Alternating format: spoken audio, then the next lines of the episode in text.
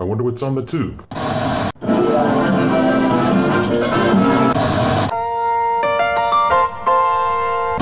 Welcome back. Thank you for being a friend. What you talking about, Willis? You are a meathead. No soup for you.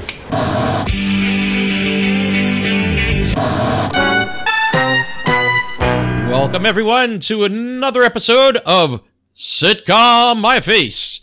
I'm Nick Franco, and with me always, Jay Bidwell. how are we doing this week, Jay? Well, I'm still alive. Uh, That that that is a good thing. the vaccine works. Woo!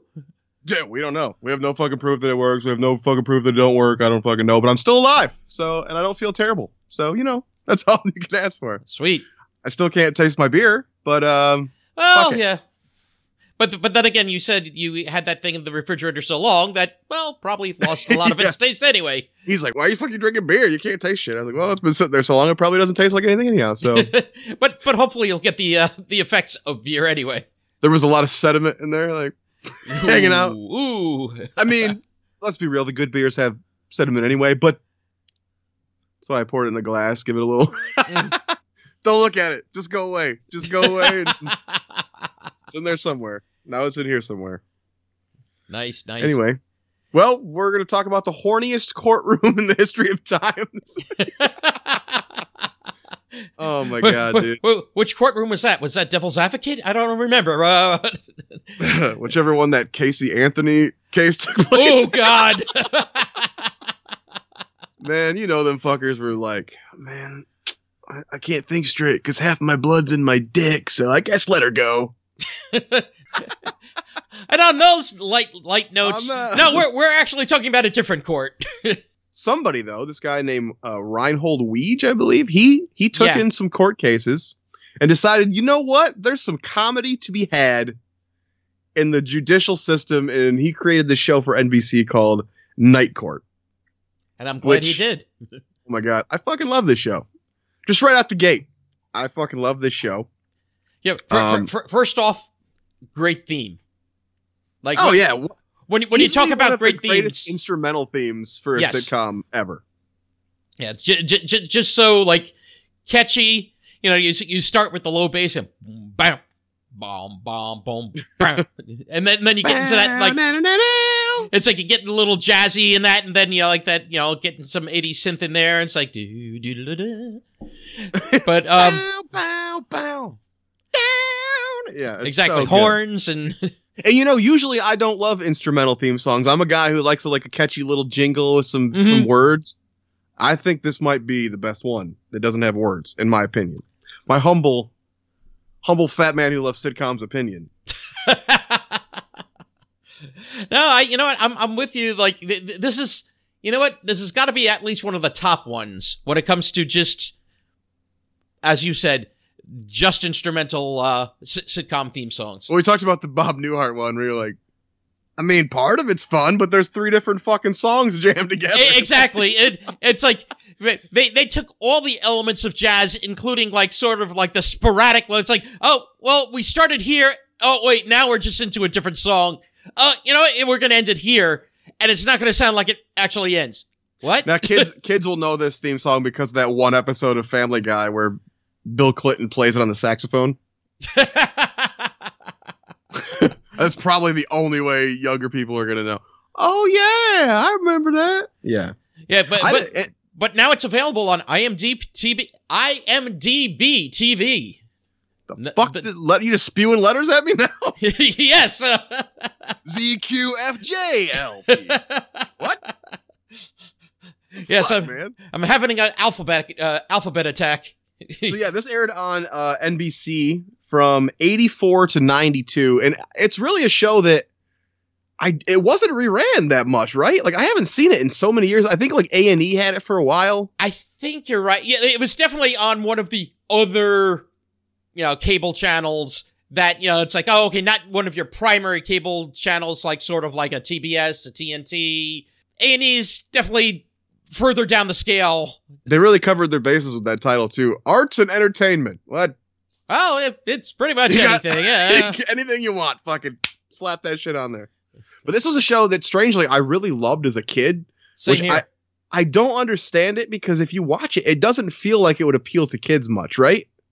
No, it's it, a it does not feel. Judicial f- fucking sitcom with all adults. There's no children. No, no, yeah, like they, you know, of course there are episodes with you know children or something, but yeah, it's They're not a child. It's exactly, it's not a child-based sitcom. So yeah, and looking back, I I love I still love it to this day, but I don't know why I loved it so much as a kid. I remember having a crush on Markie Post, R.I.P. Oh, oh, definitely with yeah. her, you know, two story high shoulder pads De- de- definitely that '80s look. and her mullet. She had a fucking mullet. Oh, yeah. like she was still hot. I don't understand how she Yeah. was still hot with a mullet, but Oh, although I, I, I never, it's like yeah, it, it was an odd name, Markie Post. You know, like I, I love Marsha Warfield who played Roz in, you know, like uh, what was it, season four on. Um, it's like in her stand-up, she was talking about playing on Night Court, and she was talking. It's like, you know, what kind of name is Markie Post? It sounds like you're building a fence. And it's like, okay, Markie Post, you know, Markie Post. yeah, this was a show that was fucking ripe for cast changes, man. It is a weird show to watch. I, I didn't watch it this time straight through. I have seen all of these seasons. I have hmm Let me just grab my Uh-oh. mountain here of fucking DVDs just for posterity. But there's nine seasons that I have on DVD here. Nice. And and if I'm uh, uh correct me if I'm wrong, I think this is one of the ones where after was it season 3 or 4, it's like one of those like they uh what, what do they call it? Like like sort of on demand burn kind of it's like all right, here here here's So- the season. Yeah, I don't I don't know what happened. Maybe the first three seasons didn't sell well, but they did release the first three seasons on regular DVD. right. And then after that, they just stopped coming out. And I was like, what the fuck? And then one day they showed up on Amazon um, as a what they call a print on demand title. Print so you buy demand, it. that's the and then word. they so the, the they look fine. I mean, they look like DVDs or decent quality for how many episodes are crammed on these. But if you turn them over, they are like blue on the bottom, like a, a burnable disc Mhm. a rewrite disc. Um, but the cases they give you, they print out the artwork fine, but they give you the f- most flimsy fucking cases, which is why you can see some of them are green, some are clear, because I had to change all the fucking cases out as I found. Yeah, yeah, so they, they had cases from like a a, a freaking GameStop, you know. Yeah. because and it's not the easiest to come across like multi-disc cases to fucking replace them with. So when I find a green one, I was like, oh, all right, the, that label's got a green season six on it, so I'll just throw a green case on that bitch. But nice. Um, yeah, it is one of the only seasons I or series I know that did that, and I think it's got to be some Warner Brothers deal because I think a lot of the Warner Archive movies, Mhm. like which a lot of their classic archival Warner Brothers movies, did that same thing. So I, I don't know. Maybe Amazon secretly owns Warner Brothers and we just don't know it yet. they just haven't announced it yet. yeah, so we can blame them for Space Jam or something. I don't know. Space Jam New Legacy. Yeah, the yeah the new Space Jam. I I, I have not watched it, and uh, that's on Don't. purpose. And yeah, I, I mean, not that Space Jam's a great movie, but the new one's just even dumber. yeah I I, I heard much about it. Although it sounds like they did try to cram as much Warner legacy into it as possible. they took the whole Warner archive and shoved it up Bugs Bunny's ass. Is what they did. Maybe Amazon helped with that. I don't. Know. Could be. Could be, Doc. It's a enema on demand. Fuck. But anyway, back to Night Court. One of the I, I would say probably one of my maybe cracks the top five. It definitely cracks the top ten for me. yeah, d- definitely top 10 for me. I, I got to see about top five. Like, it's just like one of those ones that easily just put on an episode and enjoy. It, it's not like, oh, okay, you know, you got to really mine the gold type of thing. It's like, no, yeah, pretty much put on most episodes and, oh, yeah, you're, you're getting a good one. So it takes place in is it a Manhattan courthouse? I Yes. think they say. Yeah, it's a Manhattan Um, courthouse. Well, should we go through the cast real quick? I mean, just plow through the. Yeah, well, let, let, let's go on as far. You know, you want to do it by season, kind of like who our cast was, or did you? If you want to go, if you if you want to go that deep, sure. I mean, that's fine. Yeah, well, I was just gonna cover the heavy hitters, but yeah, we can go yeah, season well, one. I was gonna say we we can go over the ones that like the permanent, the the heavy, like you said, the heavy hitters. So season one, the only one that I know the show was actually written for, I think, was Selma Diamond, Mm. who was actually a comedy writer. Yeah, I didn't know that about her. Like I I had seen her in other stuff, but I didn't know she was also a writer. She wrote way back for like uh Sid Caesar and the Show of Shows and shit. oh like my that. god, your show of shows. She was, I guess, a force in comedy, but I don't know if she was big an actress yet. Mm. Kind of like how they plucked Conan O'Brien from the writers' room and threw him onto a talk show. Y- 'Cause he yeah, was so basically, funny. yeah. I, I- um, I, I I remember his first episode too, like you know, watching his uh like uh, uh late night talk show, and it's like, wait, he he he's playing the Food Emporium theme song on a an acoustic guitar. What is the show? You know, because Reinhold Weege, the creator of the show, he was a writer for MASH and Barney Miller. So I wonder if maybe she made the the rounds at those shows at some point, or if she was just already just known throughout the comedy world. Mm. But she is actually said to be one of the inspirations for Sally on the Dick Van Dyke Show in the writers' room. oh wow, Yeah, like that's how I guess prolific she was at that point. damn. And that was fucking what sixties? Uh, Dick Van Dyke was that late fifties or uh six? You know, yeah, I think you're right, sixties. I think I read one time. Yeah, that 60, that was 61 The, to sixty six was uh Van Dyke. that might have been the last show to be entirely black and white, if I remember right. The You Dick Van Dyke correct. show. Because it came later. I think it was sixties, but it by that point a lot of shows were going color, or at least did at some point in the run. Right. Like, you know, you, you look at something like a Gilligan's Island. Yeah, it started black and white, became Mhm. color. Mm-hmm. Selma Diamond, I think she's very funny. She's your typical sassy old lady with the raspy voice. hmm Always smoking a cigarette. It would have been interesting to see her continue, but I Mhm. did like I do like her eventual replacement as well. So it's hard to hard to call. So also in season one, the only three characters we have that go through the entire run of the show are Judge Harry Stone, played by Harry Anderson. great. Then we have Dan Fielding, the uh, the, the, the, the DA, uh, assistant DA, played by John Larroquette. John Larroquette, And the played by other- that random narrator from the Texas Chainsaw Massacre. wow. Did you know that he was the narrator for Texas? No, Chainsaw I didn't. Both of them, the original and the remake. Damn. But but uh and the other one is Richard Moll as Bull, Bull Shannon. Shannon. Now, extra points. Do you remember what Bull's full name is? Oh, um, no, not offhand. I don't. Maybe if you look into the future, you might find it. Hint. Right. Um, Nope, I don't remember it. No, Nostradamus, Bull. Oh, right, right, right. Yeah, yeah, yeah. yep. and and for tho- all those that remember the the movie Caveman, yeah, uh, Richard Moll was actually the the big uh, Arctic monster that they uh, like uh, def- yeah, like thawed in the one cave. Well, ironic because he's also a caveman in the Flintstones live action movie with John Goodman. There we He go. works at the rock quarry with with Fred. and for, Back to our honeymooners episode. and also uh you know for for those on the uh superhero uh superhero end of the uh, scale there he also played two-face from batman the animated I did see series that. the, the the he was the- also a villain in the Spider-Man cartoon. I forget which one though. oh i believe you're right uh no let's see wasn't I want uh, to say Scorpion. Is that one of them? it could be it could be because he didn't i know he didn't play Is he green with a horn? what's that Is he? Is what's the character that's? I think he's green with a horn.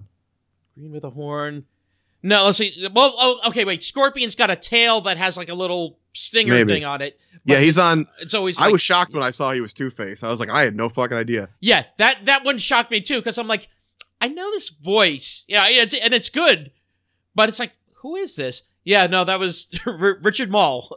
Richard Moll, very very tall, very tall man. You you you younger folks might know him from Scary Movie Two. He's the ghost in Scary Movie Two. He, uh, I guess he was doing a, he was doing some sci-fi movie or something, and he was he was um a creature effects or a makeup type of actor. Mhm. So he came into the audition bald because he had been working on some sci-fi movie, and they loved his look and were like, "Hey, can you stay bald?" And he said something like, "Yeah, I'd shave my ass to get this role. Like, head's fine." nice. So John Larroquette, like I said, he was the narrator for the Texas Chainsaw Massacre, which is bizarre. I don't know what else he was super big for before this, but as Dan Um, Fielding, he fucking shines in this show. Not only did he shine in playing Dan Fielding, he also won four primetime Emmys for playing Dan Fielding. He had to tell them to stop giving him Emmys. Did you Yeah. see that?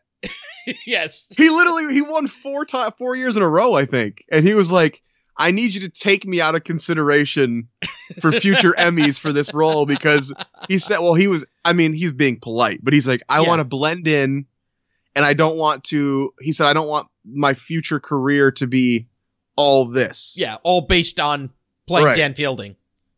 but which is his way of saying, I know I'm amazing. Can you fucking stop? Like.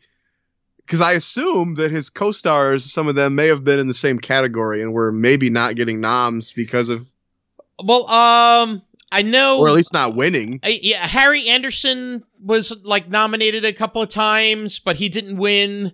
Paula Kelly also w- was nominated uh, one time, Wait, the she and, and Selma? Diamond too. Paula was nominated for the one season she was on, and they fired her. Yeah, What the fuck? So she was an actress in the first season. She was the original defense attorney, yes, African American woman. She was Liz. I think her name was the character. yes, yeah. Li- Li- uh, Liz Williams. Yes. So I thought she was good. She was she was the most real. I feel like of the characters, she was kind of the one that grounded it a little bit for me. Yeah, yeah, yeah. She, wasn't wacky. She wasn't any of that. But she Right. she played it. She played it well. So you're telling me that she won, and she's the one they fired for not being that interesting. Yeah, That's a weird choice. Like in your first year, I know the show didn't do real well in the first season, mhm. but for there to be already Emmys flying at it, that's pretty crazy that they would. Now Yeah. I know Markie Post was the first choice. Did you know that? that I didn't know. She was the first choice for the role, but she couldn't do it because she was uh, contractually obligated to the Fall Guy. Yep. Yeah, I, I, I Uh, saw, which- I saw that because uh, Markie Post does appear in season two. hmm Uh, right, one episode like a guest. one episode as like a fill-in public defender, and then you know, like she's not seen for the rest of the season because she was again still on the Fall Guy as a regular. So, uh, yeah, it almost makes you go. They were just looking for any excuse to get rid of these defender characters, just in the hopes that maybe she would someday be available. It's like Markie, are you ready yet?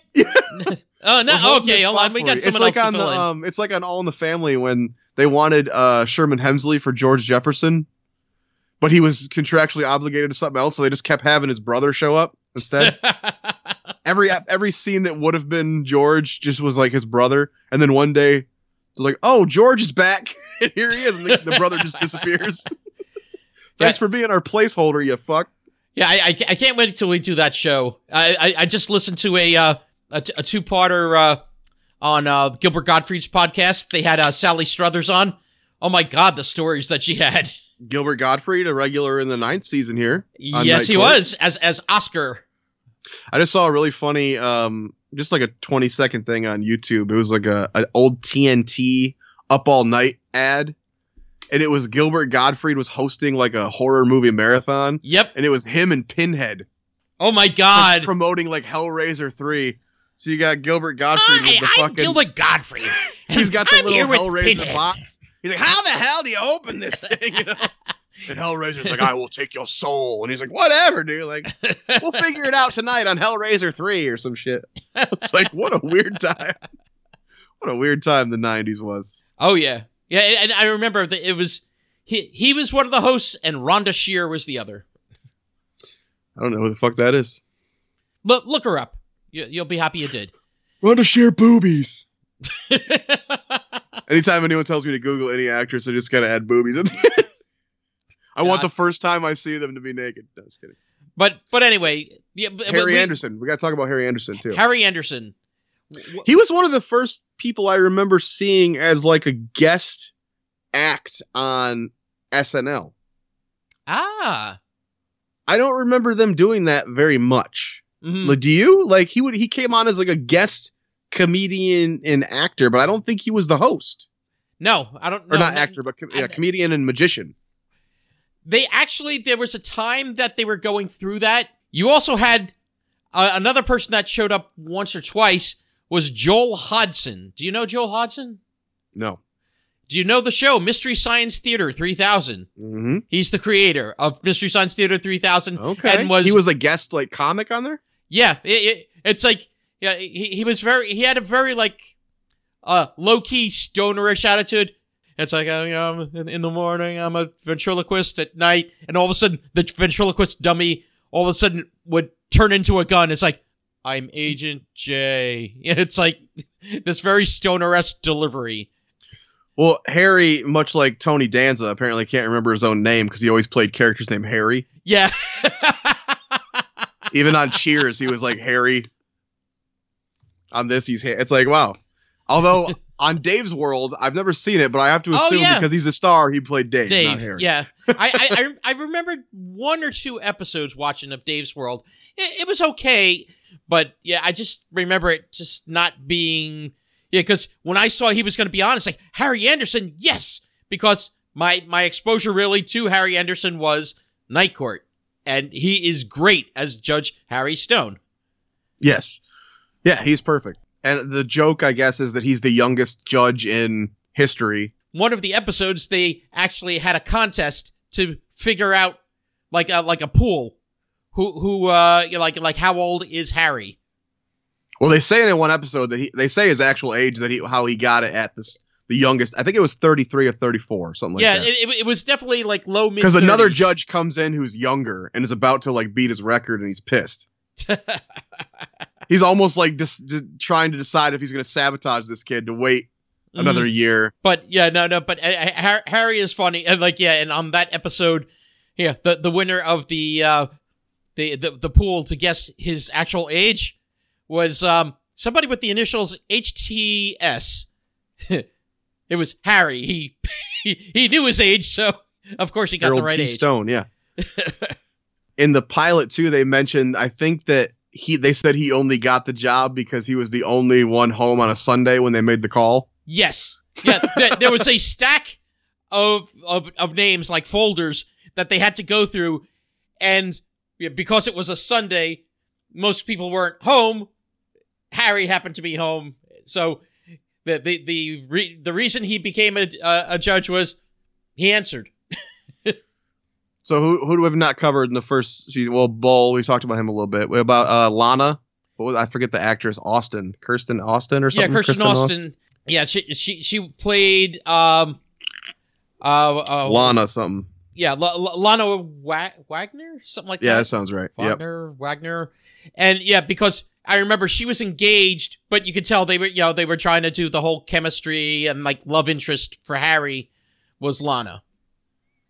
Yeah, she I guess just developed Bell's palsy at some point during the show, and they actually just got rid of her because they said it was affecting her acting, which I never really thought of it rewatching them. And when you really look for it, I didn't really notice anything off. Did you? No, no, no. But and I know people that have actually had Bell's palsy. and she went on to have a career after this. So I mean, Right. So you know, like s- sometimes it's a very short time you have it. Sometimes it lasts a while.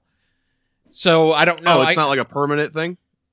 No, no. Oh, I, wow. Actually, a, a, a, a guy that I worked with actually had it, and basically, like for a while, like kind of like part of his face was kind of, if you want to say, like frozen. But Oh, okay. but like after time, like he regained function and The only thing I could think is maybe they had to do a bunch of takes for her or something to get it, or maybe that was it. Maybe, it was more. It wasn't on screen the issue. Maybe it was behind the scenes causing issues. it could be. I mean, she's okay. She's not the most interesting character ever. She's kind of bland.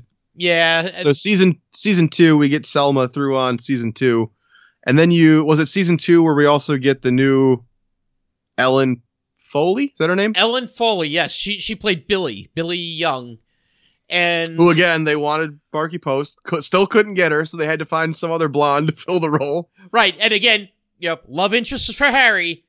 yeah, Now, weird, huh? you, you- Everyone's a fucking love interest for Harry in this show. I'm not gonna. I- yeah, I, Dan I- is the one who they write as the horny guy later throughout the. But correct. Harry is fucking everybody in this show. Not the main cast. No, no, no. Fucking all every woman who comes on this show. The the nun. Like yeah, the that was the chick from Child's Play. yeah, yeah. It's like yeah, like she's there, like, and she's laughing at all Harry's jokes, and she decides to leave the convent. Do you remember what sitcom she's from? She started in a sitcom. Oh, uh, what the hell was it? It was a spin-off of the Golden Girls. Oh shit, what was that called? That wasn't Empty Nest. It was Empty Nest. Okay, Yeah. with uh, Richard uh, Mulligan, and the uh, white-haired guy. I don't know his name, but he's awesome. I used to love that show too. and uh, uh, what's his name was on there too? Uh, David Leisure, right? He was the neighbor. The Yeah, he, he was the Dan Fielding of Empty yeah, and Nest. and, and uh, what you he he also played. If you remember these old commercials, Joe The commercials. Yep, yep. Right. Yeah, I liked Empty Nest, and that's another one that I don't. I don't think that reruns, and I don't see DVDs or anything No. I haven't seen it in a long time. And for it to be a spin-off of the Golden Girls, you would think that actually ran for quite a few years. I think. yeah, But yeah, I saw that actress, and she's she's. I know her from that, and I know her from. She's the one that Chucky throws out the window oh God! in the very first Child's Play. She's one of Chucky's very first victims. oh wow. Yeah. but again, yeah, she was a love interest for Harry. Yeah, we could also just talk about the episode "Rusky Business." hmm The Russian Yeah, the the the, the um. Yeah, was like, that the Yakov episode too, right? Yeah, Another that- that- Yakov Smirnoff episode. yeah, that was like I think his second uh episode because he he actually was in showed up five. in an. Er- what was that? He was in five episodes. Oh, he was in five episodes. Okay, so Yeah. maybe it wasn't his second ep- uh, episode because he early on he was in an episode. So I mean, we can just jump into that episode since that's that's one of our actual topics, right? yeah, Some like it hot, season one. This he's Russian. He shows up in the courtroom, and there's a, a language barrier, as you say. Yeah. So of course, the only words that they say jokingly that he recognizes are things like torture and jail. jail. No, Oh, no. Got this- torture. No. And then he's like, uh, you know, giant ass bull comes up and is like, I'm gonna take you to the back. And he's like, oh no. uh, this is an episode that I chose because I think it's a it's a good example of the show's mix of comedy and heart. yeah, Especially early first season episodes, they get real heavy handed, real hammy, and a little corny at times. hmm But I think this the, there's a real strong point of the show is the comedy is always very well written, and they know I think when to undercut the heart and when to let it play. hmm Um, they do they do m- more of the weaving of the comedy and heart throughout a scene late, like as the show goes on. But even in those early seasons, I think this is a good one where this character is fucking hysterical. And I know Yakov Smirnoff as a name, as a comic name, yeah. but even having seen this show and known and loving that character, I didn't know that was him. Okay. And his fucking name is Yakov. Yeah, I know. Like, maybe that was one of the things, you know, like a Harry and a, and a Right. Tony Danza. It's like, yeah, he must always be a uh, character named Yakov. But I think this episode is very funny, and I think it's got a very good balance of of the comedy and the heart. Mhm. What'd you think of this one? I no, I, I totally agreed. Also, just to get to the uh, titling of the episode, the "Some Like It Hot." One, it's um Yakov. Because they dress up as ladies and. No. yeah, no, no, no, no, wr- wrong. Some like it hot. Oh, sorry. No, but uh, uh, Yakov is dealing in stolen merchandise, like uh, watches. They don't know if he actually knows that it's stolen, or you know, like if someone took advantage of him and he's just trying to resell it. the The other thing is because he thinks he's going to go to jail and be tortured, and that because you know the he language this, barrier. again, at the time, you're talking about we're still within the Cold War between the U.S. and Russia. They're playing up to that. It's like, oh no, he's going to be like taken away and be tortured and that. So what he does is he grabs uh, cans of uh, gasoline from uh, what, what was the guy's name? Art, right? The um, Art is the maintenance guy maintenance who guy. actually is in. What is he in? Thirty-seven episodes of the show. He's Yeah. throughout the entire thing, basically. correct. Th- this show is amazing with its little kind of guest stars like that because there are little characters like Art for and later on Phil Yep. who they show up in you know three four episodes a season, but they're in all the fucking seasons. Yeah, it, it, it's, it's strange like that. It's like, oh, yeah, like I don't know if it was because of particular scheduling for like the person or something like that. Mm-hmm. That it's like, Yeah. oh, he couldn't be in all the episodes or most of the episodes, but yeah, you would have these characters like Art and Phil. For a show with crazy cast changes, the, some of the continuity is pretty impressive. yes, The fact that this one main, I think this is the only episode he's in the first season, but then later on he shows up in like multiple per season. definitely. But anyway, this yeah, this, so Yakov douses himself with fucking gasoline, Gasoline. and has a lighter and is basically in the courtroom threatening to set himself on fire, but they can't communicate with him because they can't understand each other. So um we get this sitcom thing we talked about even what two episodes ago with the handcuffs. He ends up handcuffing Liz and Dan together. Mm-hmm. They don't go full out with it though. Like they don't No. do a whole lot with it. It's basically they're handcuffed together and Dan's got to piss and they make a few jokes about, "Well, we can go." And he's like, "Nope." You know. Nope. Yeah, like you know, he's he's holding it in. but um, the the the other um piece of things is what you're talking about when you also said they also have the great balance of comedy and heart, and you definitely see it in this episode because of the language barrier. They're waiting for someone to come to you know like um translate for um Yakov the, the, where they finally get someone. Do you remember wh- where they finally get someone that can speak Russian? They ordered Russian food. Oh, right, cuz at the end they're eating it. Yeah, yeah, Yeah, they order Russian food, so it's like, oh, can you can, can you send someone over that you know like uh, can speak Russian? It's like, oh, you know, they'll send someone over only if we order. Oh, and twenty dollar minimum for delivery. This is uh, this is a very common formula for this show where basically you set up the case there's something crazy happens not always to this extent but there's a lot of episodes where a guy ends up on a ledge is threatening to jump something like that and harry has to talk him off not the metaphorical ledge the literal ledge Correct. death is super super common in this show not only Yeah. do characters actually die sometimes but they're like everyone wants to fucking kill themselves in this show Yeah, the, the, the, there's a lot of uh, perilous situations. We'll say. yeah people are always like i'll kill myself and you're like jesus christ this is a thursday night comedy show but yeah uh, so it always comes down to the harry's heart his hairy ass heart getting getting uh to the real issues with these people i remember a first season episode with michael j fox shows up Yeah, I, I think like that was the second epi- second or third episode. That's the Yeah. one with Santa Claus. is a very like distraught young man and th- he had to give he's always hugging he's a big hugger Yeah, he's he's uh he's um danny tanner in that sense he's always got to hug everyone and Mm-hmm. make them feel better now that, that that's a great analogy of uh, Harry. he's the danny tanner of night court yeah r.i.p Bob Saget oh, oh, yes, yes, yes. uh, Sorry to uh, for anyone that does not know the news, but you know, uh, Bob. I'm trying to remember. Bob left left us, and also, well, uh, but we did know. I think, well, on our. Uh, our uh, uh, watch along, we uh, uh, talked about Betty White uh, briefly too. So, yeah, we, both we, of which we'll be having episodes where we discuss them greatly coming up here correct. But um, but yeah, no. speaking ha- of actually speaking of celebrities dying most of this fucking cast is dead now yeah, yeah, We and- lost two and of them It was just not too year. long ago. Markie Post uh, has died of cancer, and um, Charles Robinson. Robinson, who played Mac, beginning I think season three. I believe so. Yeah. Um, who I also loved as a character on the show. He he just Mm-hmm. died as well. He was a mixture of I think cancer and cardiac arrest. I think you're right. They were seventy. He was seventy five, and I think she was seventy, which is crazy to even think they were that old because it doesn't feel like it. But no. Although Charles Robinson seemed to like, like I kind of remember him longer, for some odd reason, but. And uh, he, he just like showed up in I think more stuff too. Like, what wasn't he also the dad in um, something about Mary when uh, uh, what wasn't he the no, one? that was Keith David. But I think Oh, the that was wife, Keith David, yeah, the wife was Markie Post. That's why. why that's right, thinking that. Yeah, th- th- that's why I got screwed up. Yeah. I'm like, wait, is that uh, Charles Robinson?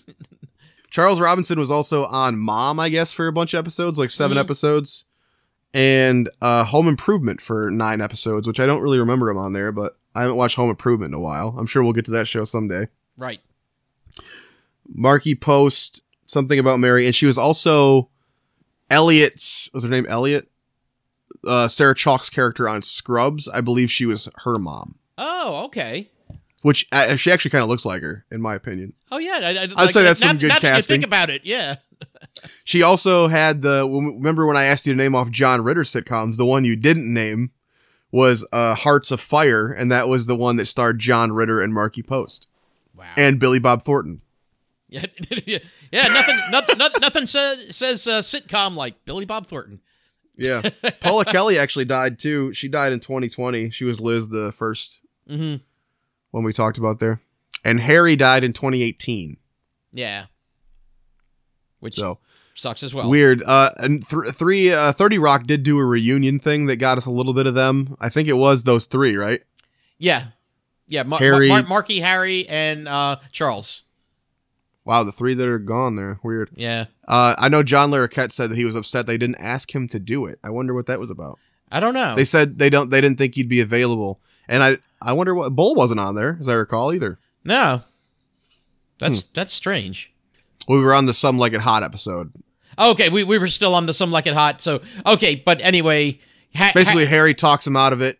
right. talks the lighter out of his hand and basically drops all charges. He's like, hey, we're not going to pursue anything here because he, he assumes That, that some- he's not the crook. Yeah, that, that someone he took didn't know advantage of him. Right. Be, Which is that like- the, the, language barrier exists. He's like, ah, fuck it. You didn't know that was stolen. Let's all go to dinner. You're like, what the fuck? How many judges would do? How do you do that though? You just go, eh, fuck it, innocent. Right yeah, on the I- was, paperwork. I was gonna say, yeah, I, I don't know if I've seen uh, many courtroom things there with, eh, fuck it, you know, like the judge, you know. I worked on a movie one time where it was going so poorly, the direct, and I wasn't a lead, and I was just an extra. But uh, the director got to the point where he was just like, "Fuck it, moving on." he wouldn't well- even yell cut anymore. we'll get Fuck back to it. on. Uh, As soon as you hear him go, "We'll fix it in post." There was a funny reference in this episode that made me laugh about the. uh They're talking about how hot it is, and they look at Dan. They're like, "Can you you just notice he never sweats?" Bull goes, "Snakes never sweat." And he goes, "Where'd you hear that? Or where'd you see that?" At the dentist's office, which is that like a uh, reference to Highlight magazine or something like that.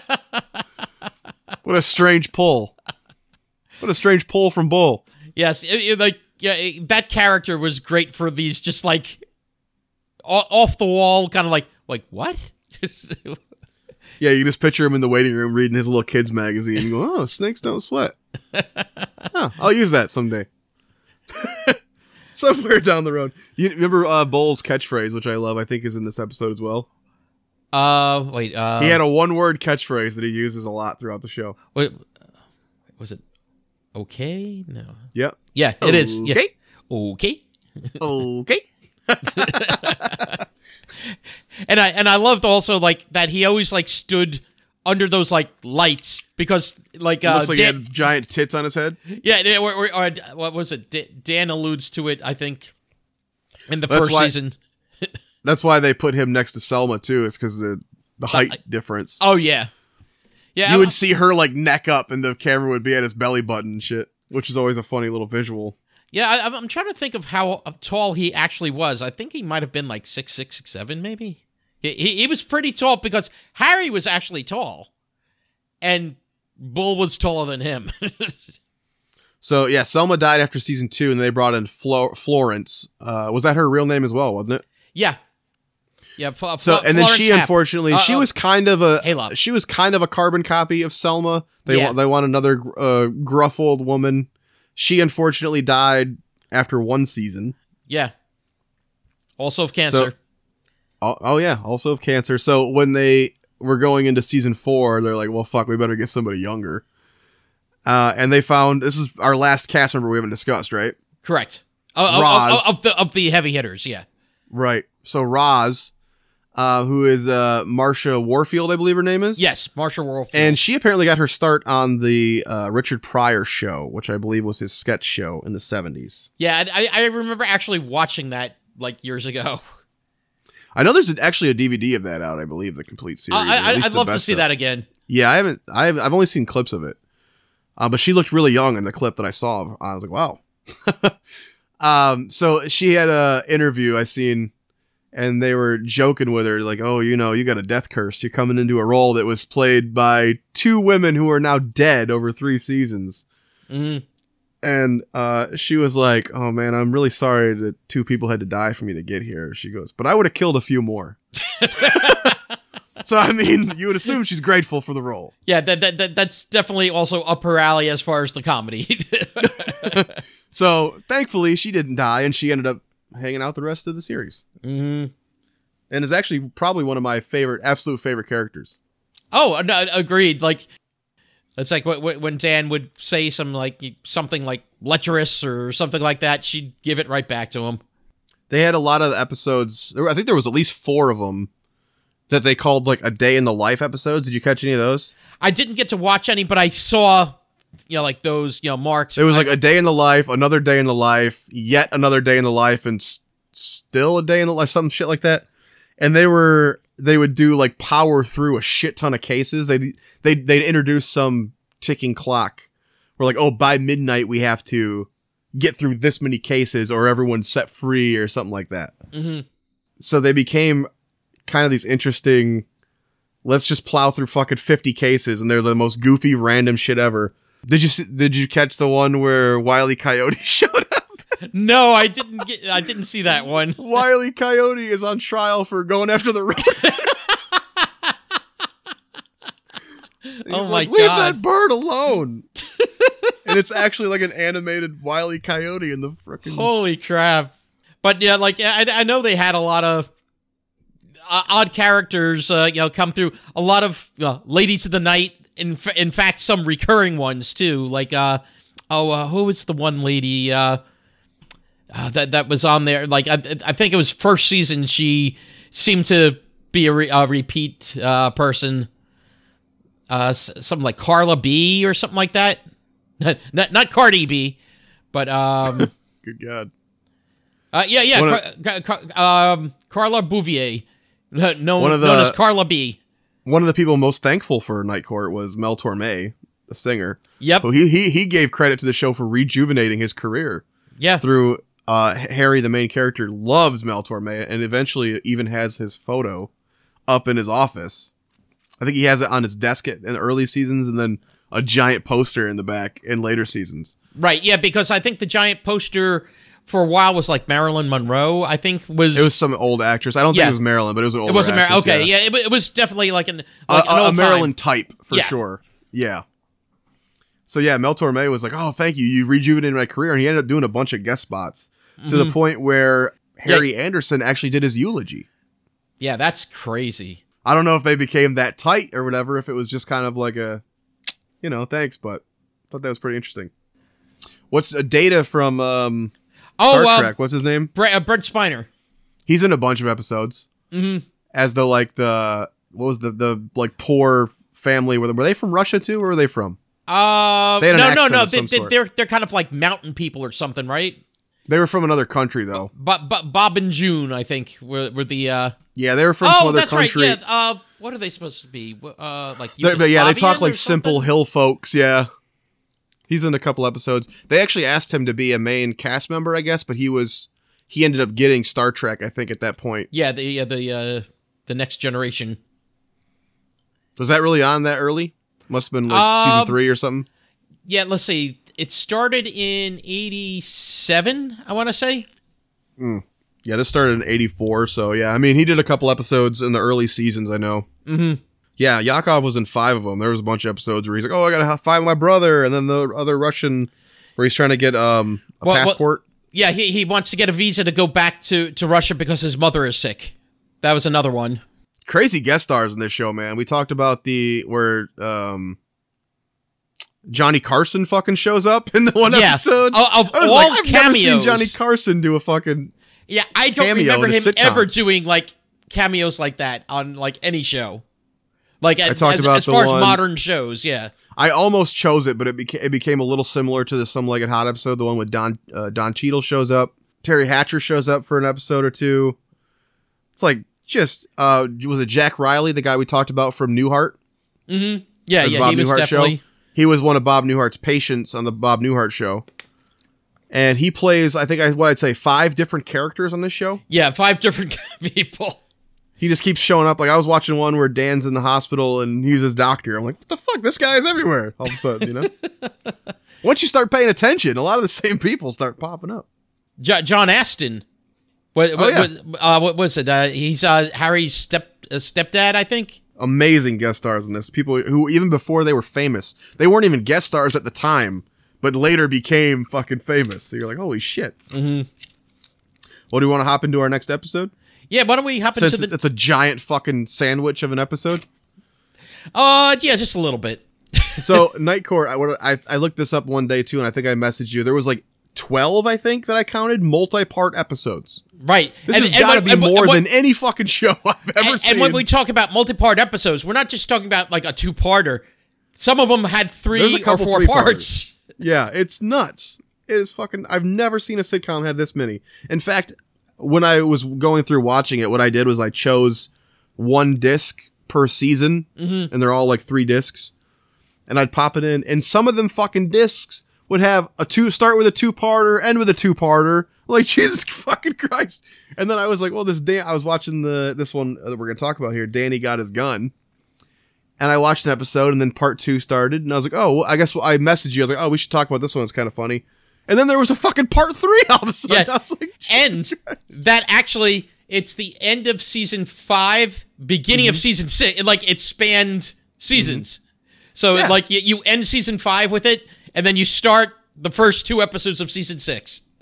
I will say, I don't know that any of these episodes that are two parters here actually warrant two parts. I think they're a little sloppy in that Yeah, way. it's it's definitely they could have cut it at least just that one because it's three parts. It definitely could have been just two parts. But this one, I figured we should talk about at least one of the multi-part episodes because there are so many. Mm-hmm. And of the ones I watched, I thought this was the most interesting comedically of them. Right. So the first episode is pretty basic. You're still in the courtroom, and Dan is, we find out, is part of the Army Reserve Correct. and is basically called to action and is a sniveling coward when it comes to it and is terrified of, you know, going to war and dying in action. But he really doesn't even know where he's going yet. Yeah, I I, I love the fact of like when Dan talks about being in the Army Reserves, it's like, oh, it's it's one weekend a month and and and uh, two weeks uh, a year. And what does Bull say from that? It's like going to the bathroom. one weekend a month and two weeks throughout the year. So he, eventually he gets to the point where he's trying to everyone he's trying to make everyone help him get out of it. And a lot of fu- a lot of funny bits come from that, including Phil, uh, another character who shows up. He was in like 35 episodes, I believe, of this show. Right. He, he pretends to be gay in front of the the colonel. Is it a colonel? Is that what he is? Yeah, uh, there, there were two. There was uh, the general or the colonel, whatever the fuck. It's like uh, you, you never had to take a piece of shrapnel out of your uh, head with a penknife, have you? Yeah, it's like, it's like, oh no, you got me there. And and and of course the, you you, you remember what the mission was going to be. When they finally told him, oh, Yeah, when they finally told him what his mission was going to after be. he's tried, after he's tried everything to get out of it, he finds out that this beautiful woman is going to be basically on an island with him, and they're wearing like speedos and bikinis. yeah, because the people the the people of the island don't wear many clothes, and some some of them even no in. clothes. So they give him a camo speedo, Yeah, but now he's already ruined it by pretending that he's injured. Yeah, well, first, yeah, like injured, but then he's like, "Oh, I'm, I'm feeling better." Yeah, but then Phil comes along with with the flowers and basically pretending. Of course, that- back then we did we still have "Don't Ask, Don't Tell," or was that not in place yet? I don't think that was in place yet. Was that Clinton? Was that a Clinton thing? yes, that was a uh, Clinton uh, thing yet. So I don't. Yeah, I don't think they really wanted gays in the military though. So he makes this whole thing up with Phil comes in like, "Oh, I'm, I love you, honey," and he's like, "Oh, he dude, don't worry about this guy. He's just lost." And he goes, "Yes, I'm lost without you," and all this shit. So they they have an alternate mission for him, which is now down in, well, not down, up in the uh the the the Arctic Circle area. Yeah. they said he's going to be giving prostrate exams to polar bears. Yeah, Phil. Phil's funny as a character. He's he's always a character that shows up. He's like this kind of sloppy bum who's always screwing up, but he, he's a character that plays with Dan mostly, Yeah, and Dan's always trying to find a way to take advantage of him to do his bidding or something like yeah, that. yeah. Phil Phil is always like kind of looking up to him. It's like, oh, you're like, you know, like, like, like Dan means everything to him. Like, you know, he He thinks like, they're best friends, but Dan just treats him like shit and uses him. Exactly. I think there was a another multi-parter later where Phil like embezzled a bunch of money or something, and then blamed Dan for it, but then like couldn't go through with it. So he finally had to like come back and confess or some shit. Okay, I got to catch that one. Yeah, yeah, and, and this guy actually he plays a bum a lot. I think that was like his shtick as an actor. Mm-hmm. Like he played this character, this greasy bum character, for comedy in a lot of different shows. It, Not it- all named Phil, but they were that exact same character. almost kind of like he's a cousin to uh, J- Jimmy Ig- Ignatowski from uh, Taxi or something. That's what- that's what he seems like. So that part one of this ends with the them getting the tel- the singing telegram. He makes it a singing telegram of the news that Dan's plane has gone down in the Arctic. yes. and we we open up with them now thinking uh, he's been missing for two weeks and he is pronounced dead. Basically, they can't find him. They think he's been eaten by a polar bear or drowned. Um, but he's not. Where is he? Hanging out with Hey, ba- ba- basically the indigenous people of the Arctic, the Eskimos. the most racist Eskimo. yeah, that, that, that part of it was like, oh god, yeah, they they, they went so They're all named like. Canuck and Amok and going Yeah, like glop glop glop. You're like, holy shit. I was like, oh my god. And I think the the one girl, I think she actually played Nurse Kelly on MASH, if I'm not mistaken. Amy Hill, the one who plays uh, the large Eskimo lady, Nam Nam Nami Lama. That one. Nami Lama. I, th- I She's thought- the she's the neighbor from Next Friday. That's what I know her most from. Oh, okay. She's like the the neighbor old neighbor lady who like smokes weed all the time. She's like, "What up, my homies?" Like, I mean, they're all Asian. I don't know if they're supposed if they're actually Eskimo. I don't think so. No, I don't think they all are. Especially when Kelly Hu shows up. Yeah. uh, you know So, what? Maybe uh, that's why I'm getting myself mixed up. I'm like, oh wait, I'm thinking Kelly. Uh, It's like, yeah, because uh, the actress that played uh, Nurse Kelly was, I think, also named Kelly on uh, Mash. He wake Dan wakes up next to a seal. you get some fun some fun seal bits in here. The, "Arr, arr, arr." And and uh, of course now I'm thinking of a uh, of this this one song that used to be on the Doctor Demento show. It's like it's like they, they I pulled into a shell station. They said I'd blown a seal. They said fix the damn thing and leave my private life out of it. yeah. Yeah, so you get a lot of uh indigenous type jokes about like Mm-hmm. You don't have a phone? He's like, My cousin has a phone. Where's your cousin? Seattle. He goes, How do you people communicate? And he says like uh plane. He goes, Well, when's the next plane out of here? He's like, Morning. And he goes, When's morning? He goes, April. April. Sharp. Sharp. like a lot of that kind of stupid shit. We keep cutting back between Dan with the Eskimo family and the court, which you know they're basically planning for his funeral. right. So they're they're bringing in like his belongings, and he's got like a, the blow up doll and the whip and the the corset and all this shit because he's the horn dog. But but then you know they're, they're going over his will. That it's like oh okay, you know like who who gets you know like what there and you know Christine gets the jewelry box. Christine's jewelry box is pretty great. She opens it up and this hand pops out and just grabs her tit. and Roz is like, "Oh, the first dead man to grope from beyond the grave." Yeah, it's, it's a copper feel from beyond the grave. Feel from beyond the grave. Roz didn't get anything because he goes, "Oh, I know that you don't like this sentimental crap, and you'd probably just sell it anyway." And she's like, "He knows me so well." yeah, that was that was a fun little uh, bit. I mean, the blow up doll is like the most cliche fucking sex addict joke of ever. course, of But hey, course. maybe it was new then. Maybe in, maybe at the time that episode came out, it wasn't overdone yet. Phil has the a good joke about like, oh, like you really miss Dan, don't you? And he goes, yeah, I've been burning a candle for him every day since he's been gone. in his pulls his- pocket. in his pocket. He opens his shirt and he's got like a fucking Smoking. smoke coming out of his I hope they find him soon. And so you go back to the um the Eskimo family, and you got jokes like, "Where's your toilet paper?" And he hands him an icicle. You know, old Eskimo joke. When he does finally hear a plane overhead, The flare gun. yeah, the flare gun, he shoots the flare gun up, yeah, to, to signal the plane. But what what does he actually do? He shoots the plane down with the flare gun. Which, which basically contains the local doctor. Yeah, they do the whole they're watching from a distance because it's sitcom. You don't have budget, right? So it's almost like a Married with Children moment where they're they're they're all watching something off screen, and you watch their eyes follow the, and you see the light flash. Yeah, it's like yeah, you get the sound effects and then you have light flash. It's like oh, The poor man's plane crash. Did you guys see that over there? It's crazy.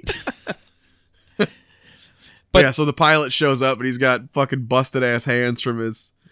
And there's seems to be a little underlying joke about him being kind of like a sadomasochist where he likes pain, yes, yeah. which is kind of fun, which is a weird. It, it's like you know, like the one point where Dan like shakes his hand, you know, like you know his hands are all bandaged up. Yeah, that you know that sent a um a thing like all the way up my uh, spine. Uh, yeah, that was good. Thanks. He goes, thanks. Thanks. Yeah, thanks for that. Because even when he falls, he says something like, I should be thanking you. He goes, I got to know what it was like to free fall Oh. from whatever God knows yeah, whatever from fifteen thousand feet. And you're like, he, he kind of keeps thanking him every time he gets hurt. And you're like, there's a there's a real kinky side in here. and and uh, what is it with the radio? It's like he takes a look at the radio and it's got this big dent in it, and then he just kind of goes like this with his head, like like bends forward. And it's like, oh yeah, that that explains the headaches. Yeah, he's he's kind of like uh, Bill Murray in Little Shop of Horrors. Yeah, yeah. Yeah, hurt me. Like he's fucking, which is one of my favorite favorite movies. Oh, good, great, great movie. Best musical ever made, right? Definitely up there. Uh, so then we get this whole bit about Kelly Hu shows up, and she's this, you know, she's gorgeous. She's only 20 years old at this point. I knew her first movie, I believe, was Friday the 13th, Part 8. Oh my God. Jason Takes Manhattan. Oh, that one. Oh, Um, but that Oh. was even 89. This was 88. So this was even before that. yeah, yeah. She, she. It's possible she was filming that at that point. So This was her third, according to IMDb, this was her third credit because I had to look her up when I, at first I didn't recognize her because she was so young. I was like, oh shit, that's Kelly Hu. and, and She only had I was going to say, credits before this. what, what, what, what would people mainly know Kelly Hu from? I would say X Men 2 as Lady Deathstrike, probably. Yes, yeah, La- Lady Deathstrike, which I know they've actually she's expressed interest in if because uh, Marvel is talking about now some of the Fox properties they got back. That you know, it's like oh, you're, you're going to actually start seeing some of these characters again at some point. So she's like, oh yeah, I'd love to do that again. Oh. Well, most people know her from Friday the Thirteenth Part Eight. Jason Takes Manhattan. So apparently, she did um, a couple episodes of Growing Pains. She was on three episodes of Growing Pains 1st and then she did a show called Santa Barbara, which is I think was a soap opera. yeah, yeah. Santa Barbara was a soap opera. And then this, and then shortly after would have been Friday the Thirteenth. What an interesting early career! Growing Pains, Night Court, a soap opera, and then Friday the Thirteenth. it's like, And then ends up in most of X-Men these years things later. are not like the other. right.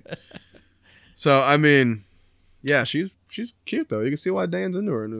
Oh yeah, but now what what what happens though with with her character, She's her appendix are about to burst. right? And now again, the doctor, his hands are shot because you know, like fr- from the plane crash. So who's got to do the operation?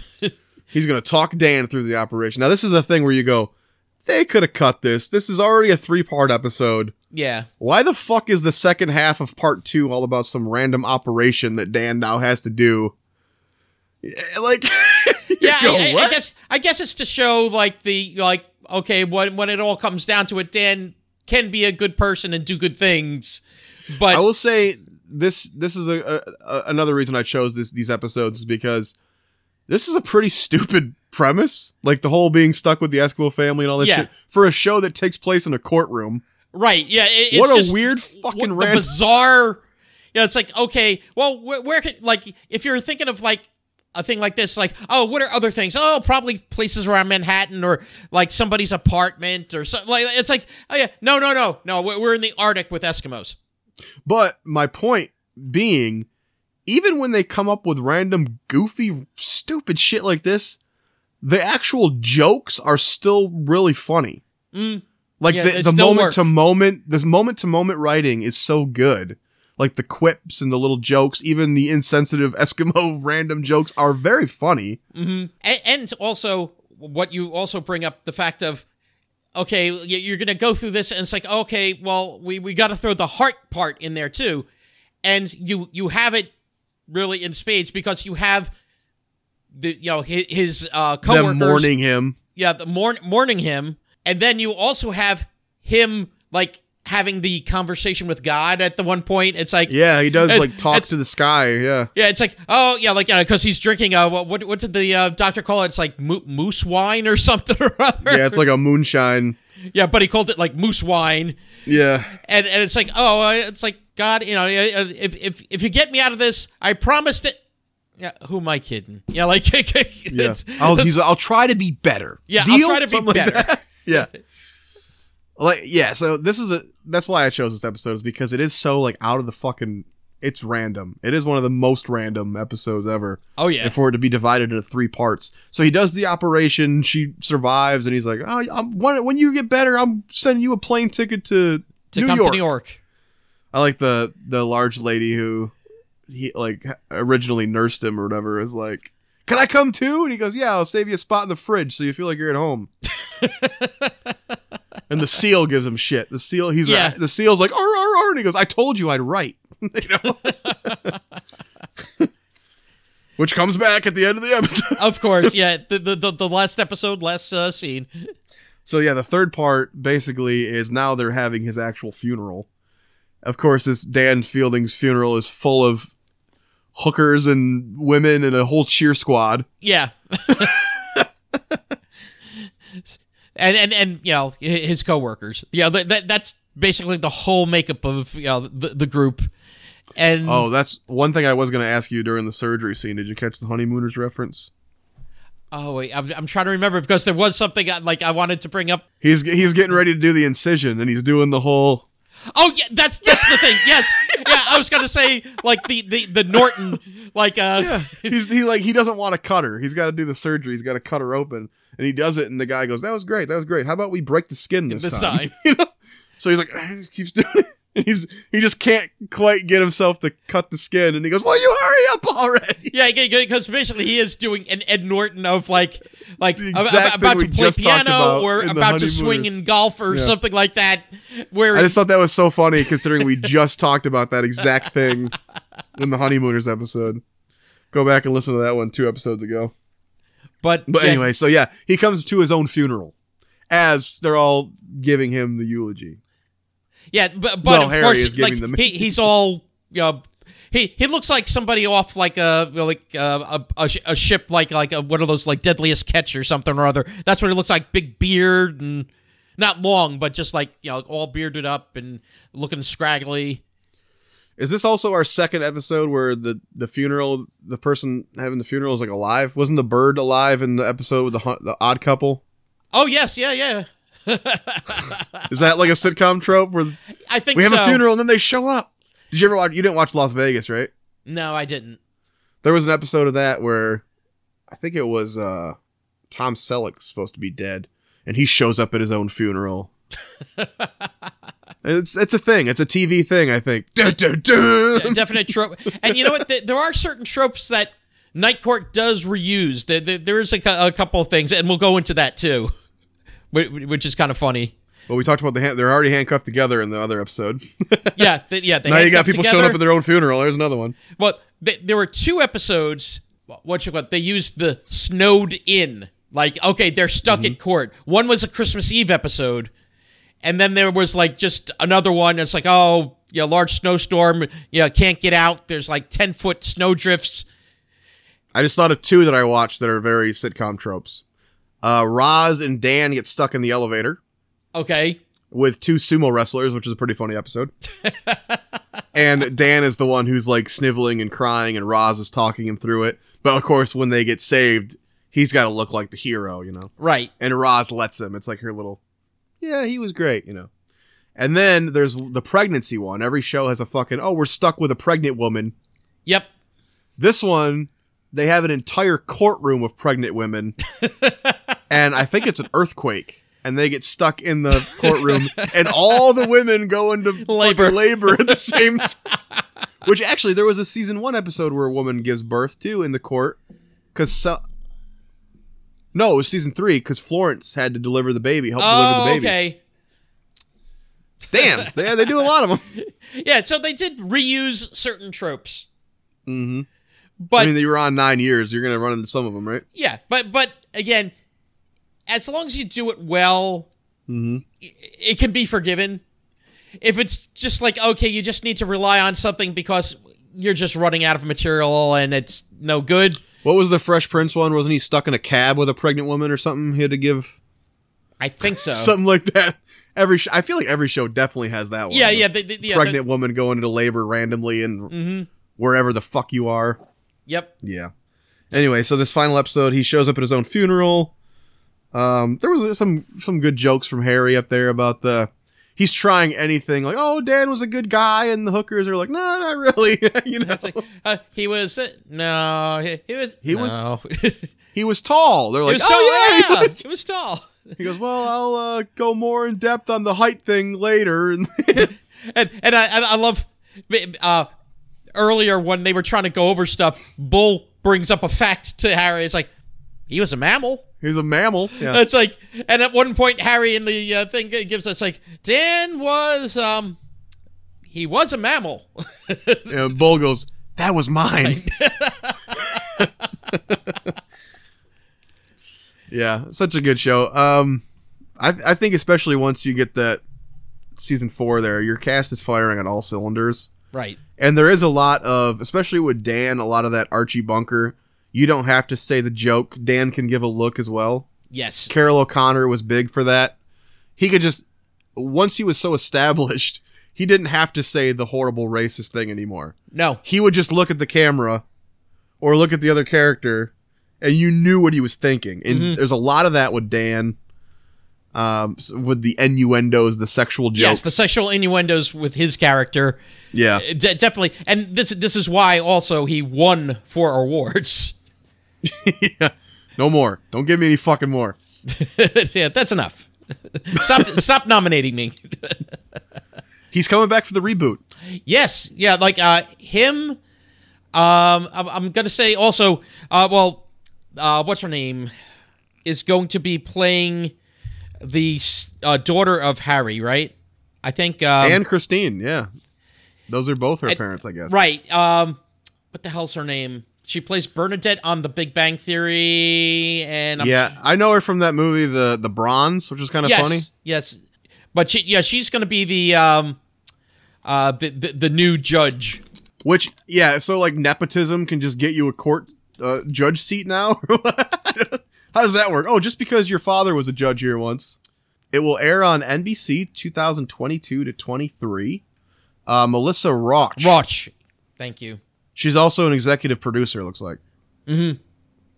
I mean, I would. I'm excited to see where it goes. I really hope they bring back Bull and Roz and all the others that are still around. Yeah, yeah. I was going to say, th- yeah, those those are really the only two. You, you might as well bring back Lana at this point. She's still alive, and she give her another go. There, there we go. But uh, yeah, I, I, I think yeah, Roz and Bull are pretty much yeah the only ones of the main cast that are left. Yeah, and they haven't said anything with them yet that I know of. Now, I, maybe there's bad blood though, because I know the show when they canceled it, they kind of fucked them over. Mm. There was a thing with season eight was supposed to be the the last season, so they tied up a lot of people's storylines, and then the the network forced them to do season nine, and I think the the showrunner and creator had already left, maybe even earlier than season eight. So they were like, "Well, we're gonna milk it one more year, come back do another season," and then they didn't even give them a finale. They didn't tie up anything in the ninth season because there was, I think at that point they were hoping to sell it to another network and get some back end money. Like, oh, we'll sell it here. You can make more. We're done with it, but you can do something. So we don't want to close yeah, it. we, we we've used it up here. right here. But then they didn't even do that and basically told everyone be out by tomorrow. God. Like they showed up. They I think they got like a memo It was like, all right, get all your shit and be out of the office by tomorrow. We're done. That that sucks. After nine years of a, a very successful show, I know that that that's scary. so you almost got to be like, oh, I'm surprised anybody came back. To be honest with mm-hmm. you, not like Larroquette needs the money. He's been no, around. I was gonna He's say you know because he's done a lot of other things. So Right. And then the last episode was in season eight, I believe, Day Court. yeah, and I love the fact of in this episode Roz. Oh yes, this one is very funny, and it's it's a very simple premise. I mean, I'm surprised it took them eight seasons to do something like this. Right. Where they're like, "Hey, we have to. There's something wrong with the the judge in the morning shift. We have to do the nine to five shift tomorrow." So you get to see all the the characters. Uh, you kind of get to see a little bit of what their days are like. Mhm. You you know you got uh, Markie Markie Post as Christine. Her and her husband are having issues, so they're going to counseling. Right. You got Bull Bull who apparently runs an ice cream truck during the day. it, it- it's fr- uh, uh, fr- Frozen fr- yogurt? frozen strudel. frozen strudel. Dan is just not a fucking morning person. He's like, man, I'm usually still in bed Bed- right bed- now, and a half hour later, I'm going home. but yes, the best of all of them is Roz, who is the grouchy, gruff bailiff. Right. No But- nonsense in that. And But during the day, it's she's like, a day person. good She's a- morning, everyone. Would Good you like? Look what- at the beautiful sunshine. And what, what is she? hey, hey, Ginger, not ginger snaps. Uh, ginger cookies. she makes or- cookies for everyone. yeah, it's like it's like what? like everyone's kind of like taken aback. Like it's like wait, are are are you like are you on some? Like is there something in the cookie? Is there something? Yeah, I yeah, it's so funny to see her play so chipper and happy and they're all just like, "What the fuck? like what is wrong with this woman?" But you get a lot of Harry. Harry's just like excited that he doesn't have to deal with bar fights and hookers anymore. He's got like traffic tickets and shit. yeah, it, it, it's just like a piece of cake for him. And and like, "We have, have a constitutional issue. We never get these at night."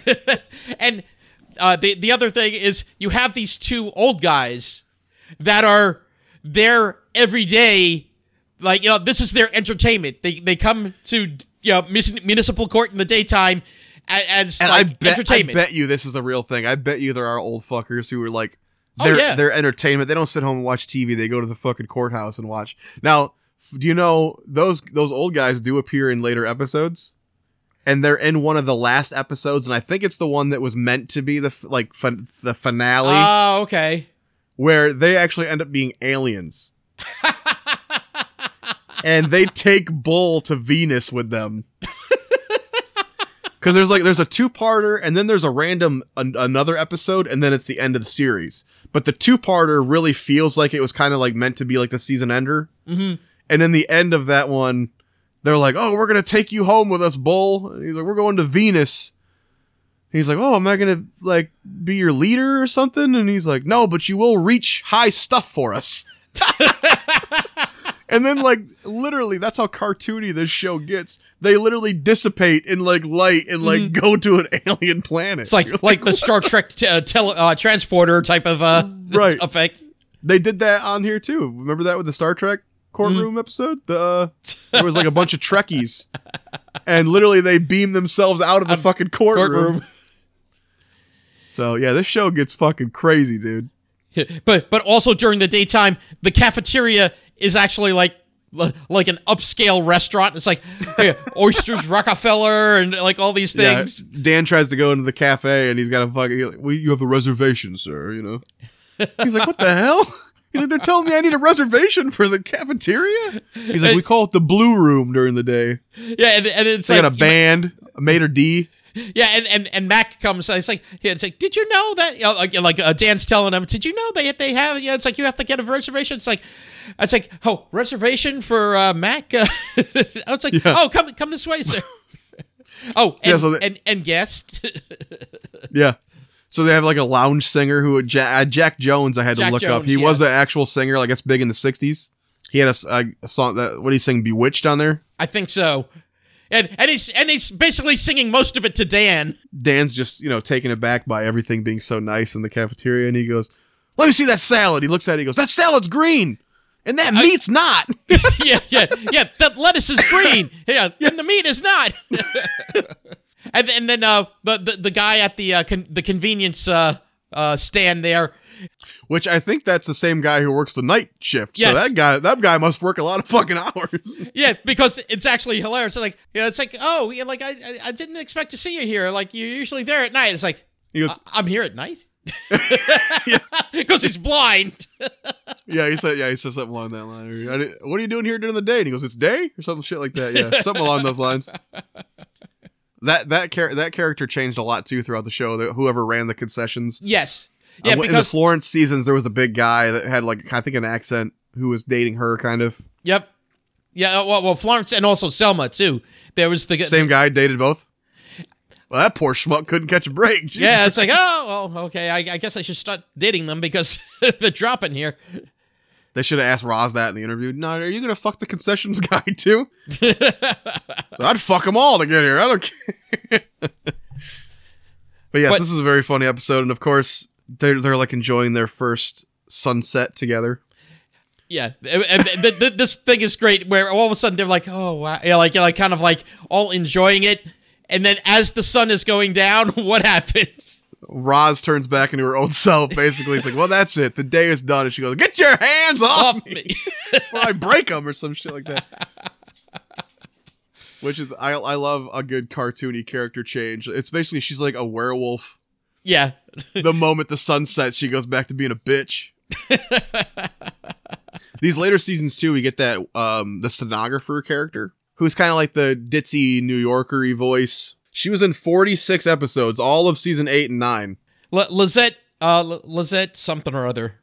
She's kind of funny. I don't know that she adds a whole lot that we needed to the show, but she's kind of funny. No, and she has that later romance with uh, Gilbert Gottfried, I believe. I Yes. think they date later in the ninth season. Yeah, but, but I remember the one point like she she said something stupid and like Roz is like j- just gave her money. It's like get a clue. She goes, "How do you get here?" like what? Where? To work. Just like baffled by what a moron she is. Of of the three that we discussed, what would you tell people to watch? Let's see. The, the, the Danny Get Your Gun was a great one, you know, but it is again three parter. So if you want to, It's just, Night Court the movie, guys. You get an hour and a half. exactly. If if if you're gonna go for like something to just to get you right in there, yeah, I think the Some Like It Hot was actually a good one to give you really the building blocks of what this show is about. I think Yeah. that's a great place to start. You get to see, okay, yes, it's not Oh, the, no. the, the full the, the full all the characters that you're going to see in the later uh, seasons, like you know, like from four on, but it is going to give you a, a taste of what the main group is going to be like. Yeah, I'm excited to see what they do with the reboot, and I, I'm I'm wondering if it's gonna have as much heart if you don't have Harry around. Yeah, Actually, Roz Roz does do a lot of heartfelt yes, stuff in this show, but if you just have Dan, and Dan does have heart, but it's usually drawn out by Harry or something like mm-hmm. that. So I'm interested to see uh, if they're gonna go straight up raunch. What can you get away with with Dan these days? yeah, yeah, like yeah. How how is that going to be balanced? imagine Dan in the world of cancel culture. Mm-hmm. It's a character that it's that it doesn't really seem ripe for 2022. We'll, we'll, we'll, we'll see what it comes out as. Like if if he seems to be the same character, but maybe hopefully not too toned down, or like like has he changed some of his ways as he's gotten older? Is But- he married? They're never gonna have him married, right? They're gonna. They, he's got to be single for the show to right work. or you know, like maybe he was uh, married for a short time and like and, and now it's like oh no no he's back into the single life but now he's an older guy Do you like the um the whole Harry Christine thing where they they never really got together?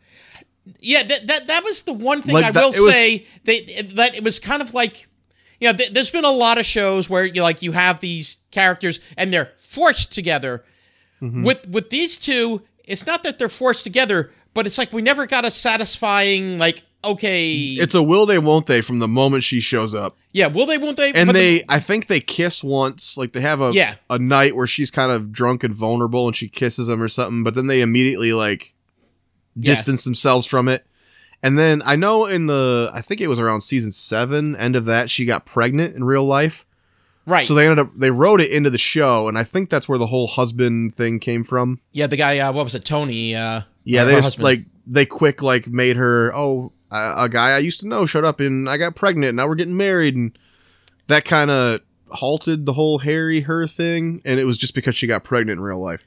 Right. So I I don't know. So it is weird that we never really got that in this show, and in the remake, the reboot. Now we're gonna have their daughter. Right. So, yeah, it's now the assumption at some point they got together, unless you know it was like a uh, well, On the Thirty Rock episode, they get married. yeah. So, so maybe If- do that- we, we want to count the- Thirty Rock as canon? there we go. I guess The I guess 30 we'll have Rock to. the 30 Rock Night Court episode where Mac marries them is now canon because they have a daughter, right? There we go. Why was their their daughter would have had to have been alive at that point though? For her to be that old. I was gonna say, yeah, to she be- wasn't at their wedding. Rude. How Hmm. Yeah. dare you, 30 Rock, Yeah, not think that far Ha- ahead? ha- how do you explain that out? You know, like uh, to, to wait to see the, new. They're just gonna go, okay.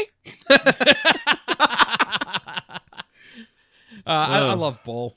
Like, I love everybody on the show. I I don't know, man. If we were to re-rank all of our shows we talked about favorites, this is gonna be up. This would be up there. definitely, yeah, d- d- definitely. Th- this is in the, the, the top couple.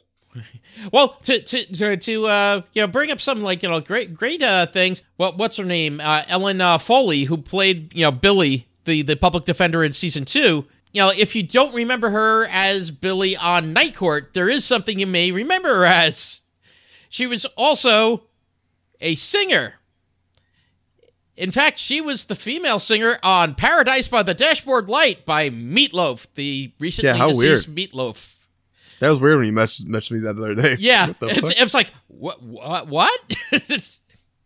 Oh, we also got to say R.I.P. fucking Louie Anderson now too. yeah. Meatloaf, Louie Anderson. It's like Jesus. I watched his. Um, I think I sent you the pilot of the Louie Anderson show, the Louie Show. Oh, the Louie show. Yeah, like it only lasted one season, but there, uh, that's the only episode I saw that was on YouTube, so I watched that.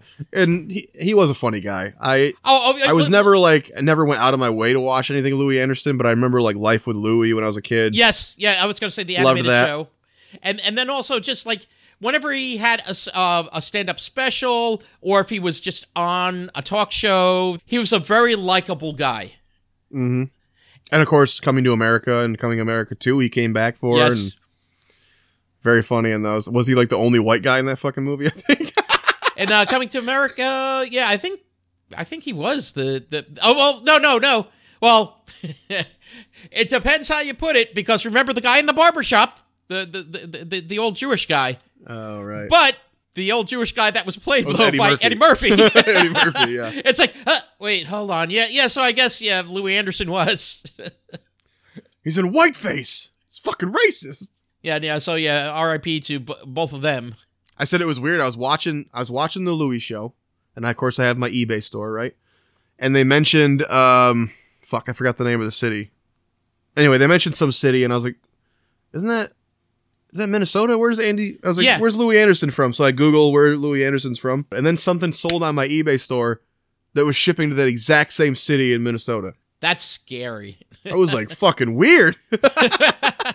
Well, it's, it's just just as weird as you know, like we're doing this uh, episode on uh, Night Court and you know, Ellen Foley. Oh wait, she was the female singer in uh, Paradise by the Dashboard Light.